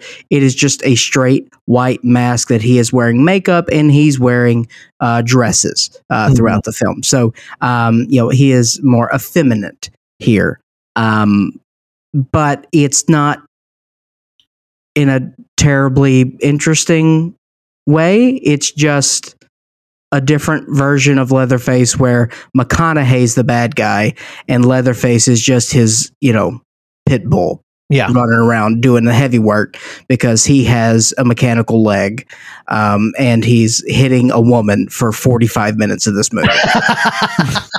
well, you know, it's interesting because a movie like this, which is kind of an island in the ocean of uh, this franchise, it can still have an effect. Like it can change the the thing in ways. And when I watched this when I was little, I always it confused me because I'm like, oh, is Leatherface always like a dude who is kind of going through something where he wants to dress up like a girl? And you know, it, it kind of changed the way I looked at other uh, Texas Chainsaw Massacres too, where it almost felt like they knew something about the creation of the character that isn't articulated in others. And I think this is one of the things that a lot of horror fans get caught up on now in our modern era, where they look at this as being like transphobic. And I'm like, I don't think the message here is that the dude is insane. So he wants, he's confused about his gender. I think it's the idea that, you know, slashers are men who are like run amok and he's kind of playing out his sexual fantasies in a, uh, like, in a weird reality that's like, I guess he's being gaslit by fucking Matthew McConaughey in Yeah. his remote control chair. But I don't know. I, th- I think movies like this can be a lot more interesting. But I'm curious if people have like panned this one or been like, oh, don't watch it. Because honestly, my favorite thing about this is the original poster where the chainsaw is like a lipstick. Yeah. And I'm like, dude, what beautiful art. Well, Like, that opens up, yeah, it opens up the film and it ties together. But I mean, we're talking about masculinity and femininity. That's the balance right there. A fucking lipstick chainsaw. That's perfect. Randy's like, what should, should I not? Should I not talk about? Oh, you wait, hold on. Are you worried about spoiling this movie? I, again, I don't know. I, again, you guys, you guys have different god- rules for different things. Of all the goddamn things you're worried about, no, I, I would say go for it. One of the lamest deaths I've ever seen in a movie, where McConaughey, I guess, dies from a helicopter that flied too close to him. Also, the Uh, way it was, it was Dude. awful. Dude, Clark, I got to tell you, there's a horror director. He's pretty famous. Uh, there was a tragedy on set with the helicopter. So, really, we shouldn't be talking about that. this was not a Vic Morrow situation. You got, you got to learn how to edit yourself, dude. Um, yeah, I, I, I, two, two is still by far my favorite of the sequels. Oh, weird. I forgot you like two. Who Two- doesn't like two? Dude, one of my favorite scenes in um, cinema history is the bridge where they're playing like Oingo Boingo. Come on, Dude, it's fucking incredible. And it's one of those great examples of like stretching time where like, you know, they always talk about Spielberg and Indiana Jones doing it, but in that movie, that bridge is endless. You're just on it forever. Randy, have you ever seen part two? I've seen two. I've seen one, two, and the newest one. That's right. And you, never saw love the Jessica Biel? No, Dude, the that's one that just came out. I, I- like that. one. I like the 2003. I I love it when people champion like the weird early 2000 era film. Like I love um My Bloody Valentine, the 3D one. That was also Dude. Good. Non-ironic, dude, that movie fucking rules. So whenever you bring up the Jessica Biel, I don't know, I get happy. Also, I will say though, um, absolutely one of the the best things the best things about this. Renee Zellweger is great. Oh yeah, she's good. She's real. I mean, truly, it may be the best thing I've ever seen her in. Uh, before we get into this Brid- Bridget Jones bullshit, um, she's great. And honestly, you know, um, you could have carried her further in the franchise because she she was a great Survivor girl and uh, did a really, really, really good job. Well, dude, fucking I don't know. One of my favorite things about horror movies is, you know, finding new talent, like Kevin Bacon or like John Depp. You know what I mean? They all like Or, come uh, out of here. Uh, Jennifer Aniston. Yeah, weird. That's a thing that um you know Devon when Sawa. we Of course, Devon Dude, what's he been up to since he got ripped and was fucking around with our boy? He was He's in a Hunter x newish Hunter. movie with uh, Bruce Willis. Yeah, I didn't love Hunter Hunter though. Hunter, Hunter.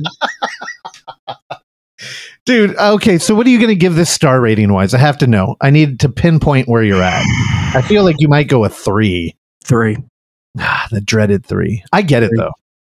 I will say though, you know, look, see this in a theater, the crowd may be bumped up to a three and a half. Yeah. It's you know that's the unfair nature of the world.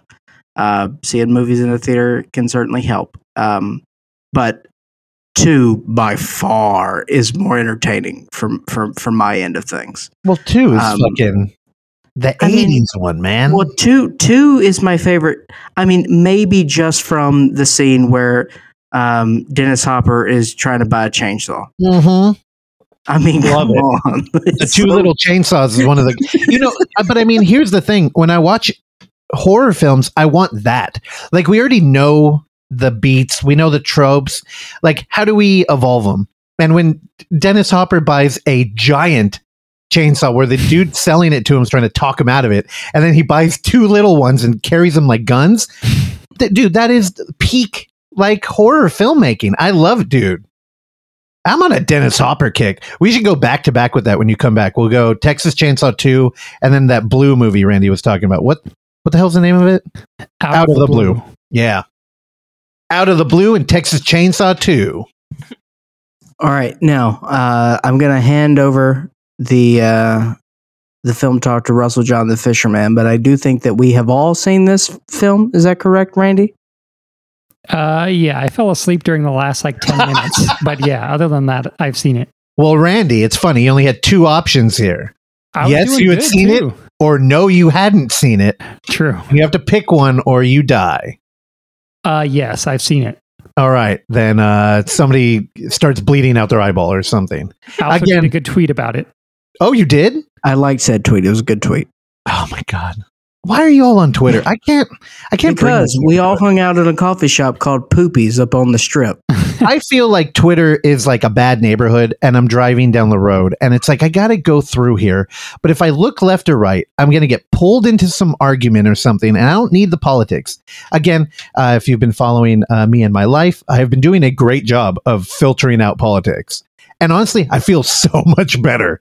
Like fuck it, I don't care. Fucking nuke the world. You know what's weird about that Poopies account is okay, how, go ahead. how drastically different the views are on each video. Yeah. he tweets it out like once an hour. One of them has over 1,300 views. Why? And then the next one has like five. No, they're always over 100, I think. That's weirder to me. Yeah, because I just keep it on there and I keep the counts rolling. Okay, the poopy views. We all Anyway. hung out on a coffee shop called Poopies up on the strip. Um. Anyway, when we were hanging out on Friday and uh, we were trying to figure out what that weird text from uh, Thomas's phone was, uh, Terrell came over and we watched it together. And he was telling me he couldn't stop ranting about this movie he loved called Choose or Die on Netflix. Oh boy. And I was like, you know what? I need to like, I mean, I want to watch new shit. And I had no idea what it was. I knew I hated the title. And then uh, we pulled it up one night and uh, jumped into it. And I'll just uh, cut to the chase right here. Man, I really enjoyed it. And yesterday we were going to record uh, this portion of the show, the Tuesday show. And uh, Clark had, he sniffed it out that I had watched it. And he went, oh no. So I'm guessing you didn't enjoy it. I need to preface the conversation with the following. The room that I am occupying here at the, actually I don't want to Okay. myself. What room number is that? At this at this hotel. Um great room. They give me the best room. However, the TV in here is terrible. Uh, the TV is very, very dark. Oh. and sometimes um, it, and it will proceed to get darker. But if you turn the volume up, then the illumination in the TV spikes up. It's very strange. Huh. It's on its last legs, um, and it's tough. And also, it's it's tough to watch horror films um, with a low lit with a lowly lit television yeah. and um, there were there were parts of this where I'm like, I don't know what I'm looking at here. So that played a part in it. I, I got you. Did it play a big enough part to where it would change my viewpoint on the film? Probably not. I just here's the thing. I think this is a beautiful idea. I am in love with the idea of this. Also, I mean, I think it's a home run to name a game like this called Cursor. Yeah. Great. Yeah. I I here's why I'm frustrated with the film is because I think that it could have got it could have been so much better than than what was brought to the table for me. It just I I you know I need some sort of comedic element. I didn't feel like that was there. Um, I feel like you you waste a talent like Eddie Marsan, um, and I don't really understand why that was tied together. Um, when he, at the end where he was Okay, hold on, hold on. Let me let me go uh, through this a little bit and then jump in here as I as I Yeah. hit things. So with IMDb, uh, the synopsis we got is after firing up a lost 80s survival horror game, which I think this is me now. I think that's a bad description already.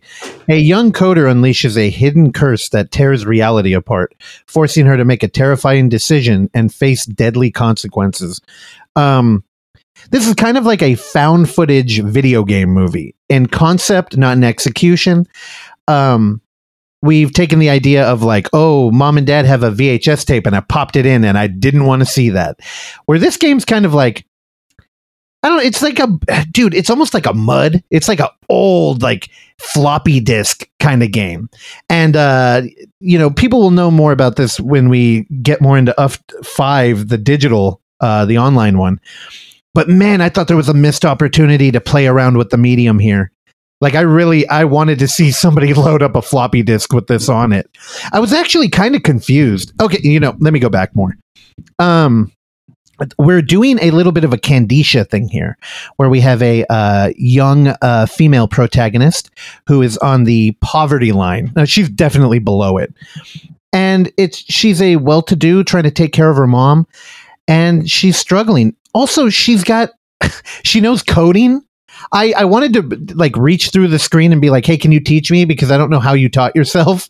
like, clearly, they've done a great job here of showing that there are rats running amok in your apartment, but somehow you have cool equipment in your room, and uh, you've you're uh, very um I don't know. Maybe she was taking advantage of her not boyfriend, and he had taught her. But my main complaint with this film is. Uh, the social messaging i think i think they're trying to tackle a little bit of um coming to grips with 80s horror films. Like you know how in texas chainsaw i mean that's a 94 film but kind of like them dealing with a cross-dresser. And now looking back we're like is this okay? Like i used to like that movie but i don't know if i can watch it. We're doing a lot of that in this film or not really it's the subtext. But the casting of her bully like landlord rep- what was that guy? Drug dealer. dude he was like a drug dealer but he was also like the maintenance man? Wait, i don't Yeah, know. he he wasn't the landlord, but uh, uh, yeah, he was just uh he was the candy man, dude. dude i didn't buy him for a fucking second. Oh yeah. i was like you're not intimidating. I feel like if you were in a real project you would have been run out like within a week. People would have saw through your shit and you would have been gone. Also, who stores syringes like that? okay you're jumping ahead a little bit I'm just But- saying. but I'm just like, you know, the, the- I love this movie. I really, really liked it. And there are little things like that. Like I'm going to be splitting hairs here, but as far as the video game, I really enjoyed the interface. Um, I love the idea of the reoccurring thing. Like I love when horror films put the rules out there for you. Like when they talk about, hey, we're going to play with the Ouija board. Here are the rules, and then they, you know, you do that narratively so that you can break them and that the audience can be on your side. And they do a really good job of setting up what this thing is and kind of right off the bat showing that we're going to be uh, breaking, you know, rules of reality and anything can go. And they we're doing a little bit of like a um, final destination thing here where, you know, the questions are, do you want to take a break? And you're like, uh, yeah, because that sounds like a good thing, I guess. And then you know it there's a twist to it where it's kind of monkey paw maybe more than final destination. And i loved watching it play out. I also loved how um robert englund is a part of this film yet he's not a part of this film and i think whenever you ha- get a name like that like i bring this up all the fucking time when you attach a fucking tony todd that's a warning sign if he's on the cover and he's looking cool then uh, I'm talking to you now, Tubi. Tubi had a movie called uh, Hell. What is it called? Hell Blazer or something. And uh, Tony Todd's on the cover. You start up that movie. It's a Tubi original, by the way. Uh, he's in it for less than five minutes. And you, but and then you can only be mad at yourself. You're like, if Tony Todd was a get, and he's the one that brought me in here, then I need to reevaluate my life. Well, he's got a mortgage. Well, I and I get it, but he got paid. I'm like, if you're showing up to see Tony Todd now, it's not going to pay off. And with this one, they they mention Robert Englund, but they don't put him on a pedestal. He's not on the cover of this movie. And honestly, it added a lot of authenticity to the story. I thought it was fucking cool that they got like the voice of Freddy Krueger to like, you know, promote this shitty game that you never heard of. And it, you know, he it's not like he appears on screen and he's the old man warning you, going, "You don't play this game." They, The they took- harbinger. yeah, and he's like shackled to a wall somewhere, and he's like, "Oh, I've been held here prisoner for forty years," and then dies or something. No, I thought there was a lot of great storytelling. My problem's a little bit with the third act. So, uh, you know what? I'm gonna I'm gonna do something we never do on the show. My problem is the movie opening. Oh, hold on. We're Uh, pulling punches early. Hey, we love you. I want to spoil this movie though. I, I just I don't want to have any filters while talking about it. So if you haven't seen it, go watch it uh, and come back. Uh, there, there's that's enough time. So let's let's go ahead. Take the kid gloves off, Clark. The beginning of the movie, we're cutting corners.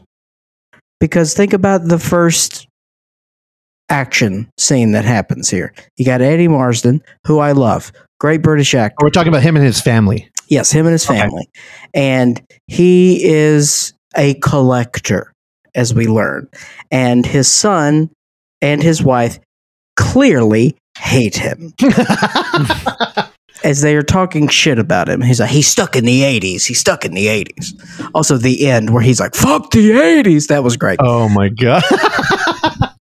Um, but so uh, in the game, the game prompts you. Uh, it gives you choices. Uh, heads up, the choices aren't good either no, way, they're never good. and it says choose or die. And in this particular case, I think it says um, her ears or his tongue. Yeah. and Yeah. then he chooses his tongue, and that I is- don't now. Hold on. He didn't choose anything. okay. Well, something chose his Okay. tongue because then we cut to he goes to the kitchen and the wife has cut the son's tongue. I'm like, wait, we can't see the tongue. We can't see the tongue getting cut. Oh, okay. Uh, well, there's a little bit of It theater of the it, set, it sets, but see, it set a bad tone for me. I was like, oh, is this what we're doing? Everything's off screen now. Hold on. Well, let me push back on that because when we go to the uh, third act, the beginning of the third act, we get a beautiful shot. Uh, also, I want to mention it's in world camera when we pop in that VHS tape. And uh, the guy who's like chewing up the scenery in this moment takes a knife and he stabs himself in the forearm. Do you remember that? Sure. That was that was the complete opposite of what you're talking about, where we get a lot of on camera gore. It's brightly lit, and I thought it looked like great. CG. It was CG, but I mean, it was on a uh, VHS tape, and we're talking about occult symbols that are used to program a video game. I feel like uh, the immersion here was waning anyway. And her Okay, little, well, let me talk about one of my favorite parts of this. Yeah. The second uh, iteration of the game, where uh, we hear a phone call from our protagonist's apartment as her mom's calling her, and we get a like Game Boy layout of like her mom trapped in a room and a giant rat going through her apartment. Yeah. Dude, I loved it. It's like talk about like I mean, I don't think they were navigating limitations here because they clearly had money in this movie, but just it's the Jaws thing. did they? I don't, they definitely had some sort of budget. Were, yeah, but I think they burned it in certain areas. Like that, that might the- be, yeah. the diner scene was good. Yep. Well, they rented Um, out that vacant apartment or that, uh, you know, corporate building floor. Yeah. But like this moment, it's, you know, everybody talks about Spielberg and how Jaws only worked because they had to cut so much of that fucking shark. And then, you know, they always talk about, oh, less is more, less is more. In this, you kind of got your cake and could eat it too because we got to watch the action play out with the audio. And dude, it enhanced it so much for me. Like you get to follow along visually. but you have to like paint the picture in your head. Like Mhm. I love how they never even showed the rat.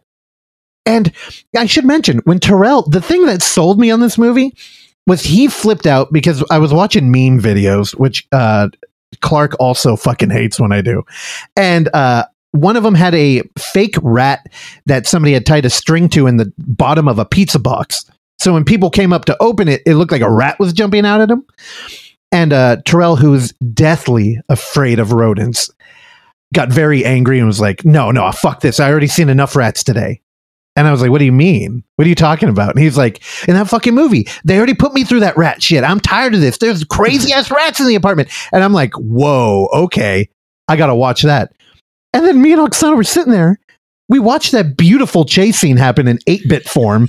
And I was like, was this the rat thing he was talking about? You know, there And- was uh, three seconds of a rat walking down the hall before it. And I was Which- like, maybe it was that. That's how you do fucking Chekhov. You put a little rat there, it looks like B roll. And then when you get it, you're like, oh, they were already laying the groundwork. I don't, dude, there's a lot of really smart filmmaking in here. Randy, what, did you think of that, Randy, that kill? That was probably my favorite part. I like the video game stuff, like how the software looked, but I really didn't care for any of the character development. The Oh, main character, her stuff just felt like poverty porn. Like, oh, there's a crack pipe that was just yeah. There's rats in the building. dude, and thank like- you. Yeah. Yeah, like uh, I don't know. I didn't. I, I love the movie Hugo, Asa But- Butterfield or whatever. He's he's not great in this.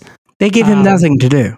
Yeah, I, I I literally felt like I liked the video game sequences when there was kills and stuff happening, and then everything in between felt completely like it just went in one ear and out the other. I, I like don't remember anything else.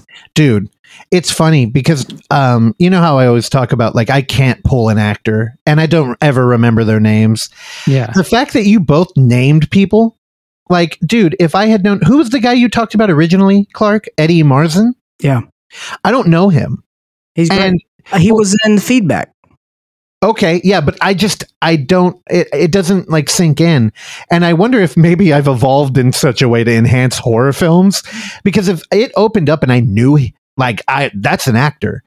Then i wouldn't have been shocked when he came back at the end. And i was. But when you watch that face is not recognizable to you, no. I had no idea who he was. I thought he was a nobody. You have face blindness. i do. There's something going on. And like who who's isaiah? Uh, who who did you mention randy? Asa, Asa Butterfield. Butterfield. asa who's that? He's in Hugo, Martin Scorsese's Hugo, which is a good kids movie. okay you were wrong too i hope people Was, heard Was, her wasn't he also in uh, Ender's Game? He was in Ender's Game, which I never saw. Yeah, Yeah. those are big movies. So when you get somebody like that, it inst like you know, I think that's why we get like a Matthew McConaughey in Texas Chainsaw and then when they come back it's a completely different thing because you're trying to get unidentified or you know, just regular people. Uh, man, I don't know. Maybe I experienced this movie in a very different way then. Um but Randy, you're totally right. Poverty porn. Have you did you make that up? No, I've heard it before. People use it to describe a lot of like foreign art housey movies that are just like they relish in like the misery and stuff of like poor people sometimes. Well, it's also like when you're a director who's accomplished and then you do that like novelist thing where you're like, oh, I'm going to go live in the ghetto for a year. Yeah. It's like, what the fuck? Sean Penn. Yeah, kinda. yeah, honestly, yeah. But um no, you're totally right because you know I mentioned Candisha off top, and I was thinking more aesthetically. Yeah. But honestly, in Candisha, you have families that are working, like they like they're not they don't have any money, but they're they still like love each other. And in this movie, you don't get any of that. Like even her her buddy, it's Mhm. like where are his parents? How old are they? Like, did any of you ever wonder like like what age were our protagonists in this film? No clue. Yeah, Teenagers? Late teenage? Yeah, I don't know. Also, um, Clark, I feel you on the dialogue. Like the fucking that's our song. And she's like, What? You think you showed me Run DMC? Now is that just because we're old? Probably. Like, do you think children are like, oh, what's Run DMC? Like, I mean, I guess they'd have to. I have no idea. I don't know. But again, the thing that um the the real hair that I want to split is I at the end of the movie. Here, let me let me do it this way. What did you think about the fight scene at the end? I didn't have any problems with it. What do you think they were articulating there? Uh, I think it was a pro suicide film. I did notice um, when we turned it on the second time that uh, there was a warning that said self harm. That was like the first one. And I hadn't gotten far enough into the film to understand why. Well, if I'm honest, I, I thought it was a pretty inventive way to uh, end that scenario. I don't know if I'd seen that before. Well, okay. So maybe maybe uh, I was two in my head here, but what I saw was uh, two horror characters going toe to toe over who can be like the saint, the patron saint of this cursed like ROM. And the thing that struck me was the guy going, "Why can't I be the hero anymore?" And I'm like, "All right, are we doing some white guilt bullshit?" Yeah. But I, I honestly, I think he was supposed to represent the '80s, and it's kind of like all the movies from my era. You know, they featured me, and just like Texas Chainsaw earlier, it's like, well, you know, we have our new protagonist, and she's like, it's, it ain't like that anymore. Except the combat they engaged in was self harm. So I'm like, are they making a commentary over like who is king victim here? Because they're both kind of coming from different areas where they're like, I'm more oppressed, or like I'm the victim. And he's like, you know, you've reappropriated my genre.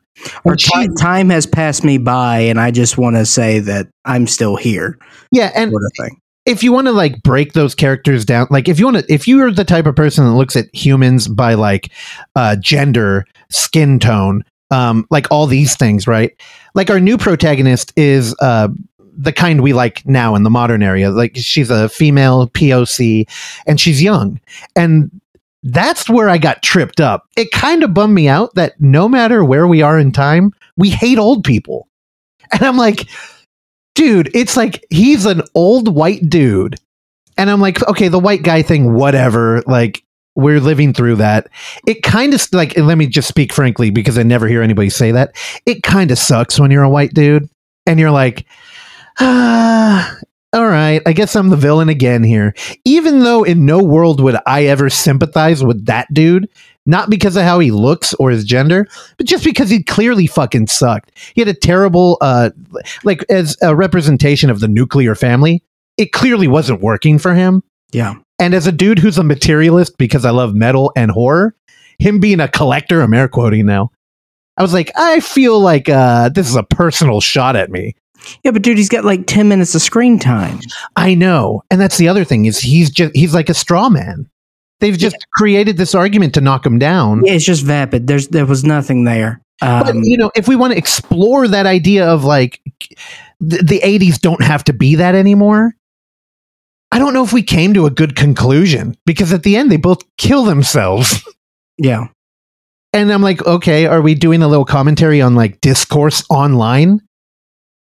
But yeah, I don't know. What happened to Randy? I don't know. We're still recording. Okay, well let's just keep it going hopefully. Yeah, I don't know. I I hate it whenever I fall into a uh, mind trap like that though because I'm like is it constructive to like think like this? And you know, for film theory, I guess, but ultimately I did really like this film and it's because it felt like a fucking goosebumps show to me. Like it was campy and goofy and it looked really pretty. I love the green tone to everything visually. I love the way the video game looked.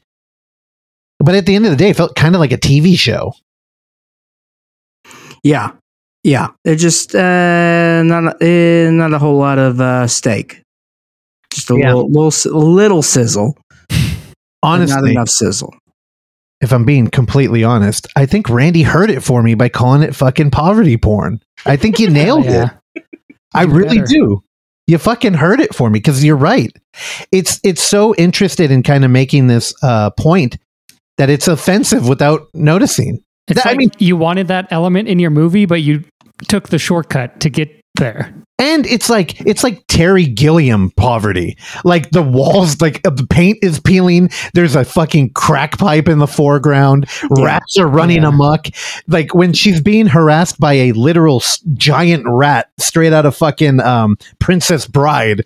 No neighbors come to check on her. There's a sink of syringes where the needles are pointed up. Well, again, so the only reason I want to push back on that with you is because the game made it happen.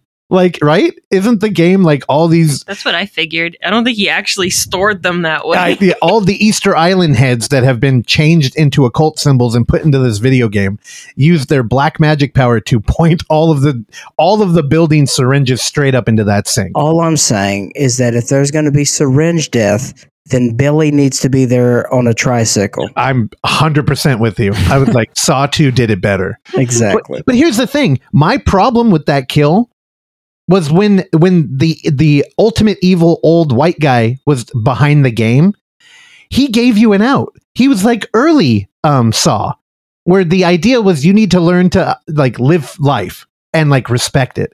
Where when our new protagonist, our uh, young female POC's behind the wheel, you're just dead. There was no way out of that. That guy just died. And um there's the ultimate last scene where we meet the tech guru who uh That was the worst. people still can't find his body in the documentary Clark watched. yeah. uh, he's like, dude, that whole conversation was weird because she had such this like fervor of like, when I'm running this game, only the people that deserve to die are gonna die. And I'm like, oh, you're the exact same problem as the other dude. 100%. I'm like, nothing changed. You Nothing. learned nothing, and now you are a villain, although you have like social clout backing you up. Isn't But it do you- worse? Yeah, it's worse. Because Yeah. like he, he just copied the game and released it. She's like, no, I'm gonna target people. Yeah, he- yeah. She's like, I'm gonna cancel the evil people. Watch out, Clark. They're coming for the comedians, dude. No, 100%. Uh, I mean, yeah. Like, how do you think the 14 year olds that watch this are going to process the end of that movie? Honestly, I think I was looking way too into it, but I, I- you know, I kind of this this movie captured my imagination, so I couldn't help it. But I don't know. Like I, for a minute, I was thinking a lot about what it meant that she saved her friend over her brother. No, but I, again, I think that the, the packaging of this thing is that it is, she is the hero. Yeah, yeah. people, people are going to come out of this being optimistic, but based off everything that you just said, it was also how I felt in the movie. It's not. Yeah, she's not the hero. No. But check this out too. So if if you're going to operate from um, a place of trauma with her, right, which gives her her heroic ability, her choosing her friend over her brother gives you an insight because clearly she's over her trauma. She's worked it out and she realized this is just a ghost and it won't bring him back. Where I think if you're an actual like corrupted soul or like you're really caught up in this terrible thing, you kind of I feel like I would have wrote that character to go for her brother and like fuck my friend who's real and helping me. I can't get past this moment, but she is past it. Also, she chose to drown herself, which was kind of this weird martyrdom, which is the way that her brother died. So there's a mixed message going on in here. Why you Oksana's giving me that look? I Well, think you're thinking about it more than like I no because no okay. Why would you try and pull some Beetlejuice looking avant garde statue all the way to the edge of the pool and then dump it on yourself? That is such a like laborious way to kill yourself in that situation. They had to be making a message out of that. Her brother drowned. you know, yeah, I know. I think that was intentional, but I think the the rationale I don't. see, Here's the thing. On this show, we talk to a lot of directors, but I'm always like, are we fucking up? Should we be talking to the writers? Because I bet who who wrote this movie. Um, I bet if we It's got like in, three guys. it's like 48 people on Netflix.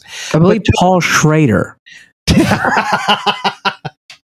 uh, dude, but I know they right. They had to be thinking about that at least a little bit. That would be a weird accident.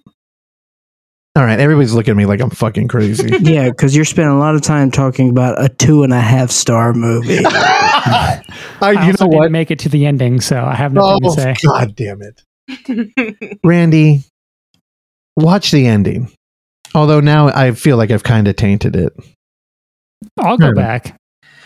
I Um, didn't. I didn't go into this not wanting to like it. I uh, I watched this after Lux Æterna last night, so it was dark. It looked good on the TV. I had a had a beer in hand, and then uh, I don't know. Twenty minutes in, I was like, eh. well, here's the thing: if you liked it aesthetically, like if you like that like neon green, uh, that like prevailed throughout this film, watch episode one of Fear Street because that first one is kind of like a hyper slasher, and it's really good. Again, that is a three part movie basically, but just watch the first one. They they really nail that like modern neon tone. Yeah, I, I honestly, this is a lot like Fear Street. So if people enjoyed that on Netflix, check out Choose or Die. Again, I think I'm at four with it. I would totally buy it. So Stinky Tuna, shout out to Stinky Tuna. Uh, please let us buy movies from you. For some reason, you're rejecting us. We're true ones. We only steal from Can. It's a new segment called Randy Kicks the Can. And uh, we don't pirate anybody else, but you do. And you print out beautiful Blu rays uh, from Netflix. And I want to own this one. So please shout out Stinky Tuna. Uh, get me in. You got to fill out an application I, I'm not joking. Yeah. that they'll never reply to. So, uh, anybody out there who likes to buy bootlegs, Stinky Tuna is a website. If you want to fill out an application so that they can vet you, I believe you have to include your Instagram too, right? Mhm. They literally vet your social media and will reject you if they deem you unfit. Cancel culture, dude. All right. Anything else? I mean, Any announcements? I have something. oh no. The floor is Brought up- yours. When you brought up Devon Sawa, Oh shit. do you know what he's in? Porn. Death. Rider in the House of Vampires. Oh, he's in the Danzig movie? Yep. Oh, Randy. Um, next week, can we please do a kick the can segment where you find uh, the other can film, uh, Death Riders in the House of Vampires or whatever? I really want to watch that. Dude, they only screened it a couple of times and one of them was in LA. We should have flown out. We should have flown out and watched it. Clark's shaking his head. I still haven't seen Veronica. Oh, fuck. Me neither. Dude, all right. We got to watch Veronica, dude. There's there's many a nipple in that movie. All right, I'm back in. I'd And rather watch them- Veronica Mars. Oh my god. Veronica Mars? Veronica Mars. All right, I'm done. All right. Uh, Thursday, Gerald Varga. Good interview. And rest in power, Gilbert Gottfried. We'll see you next week.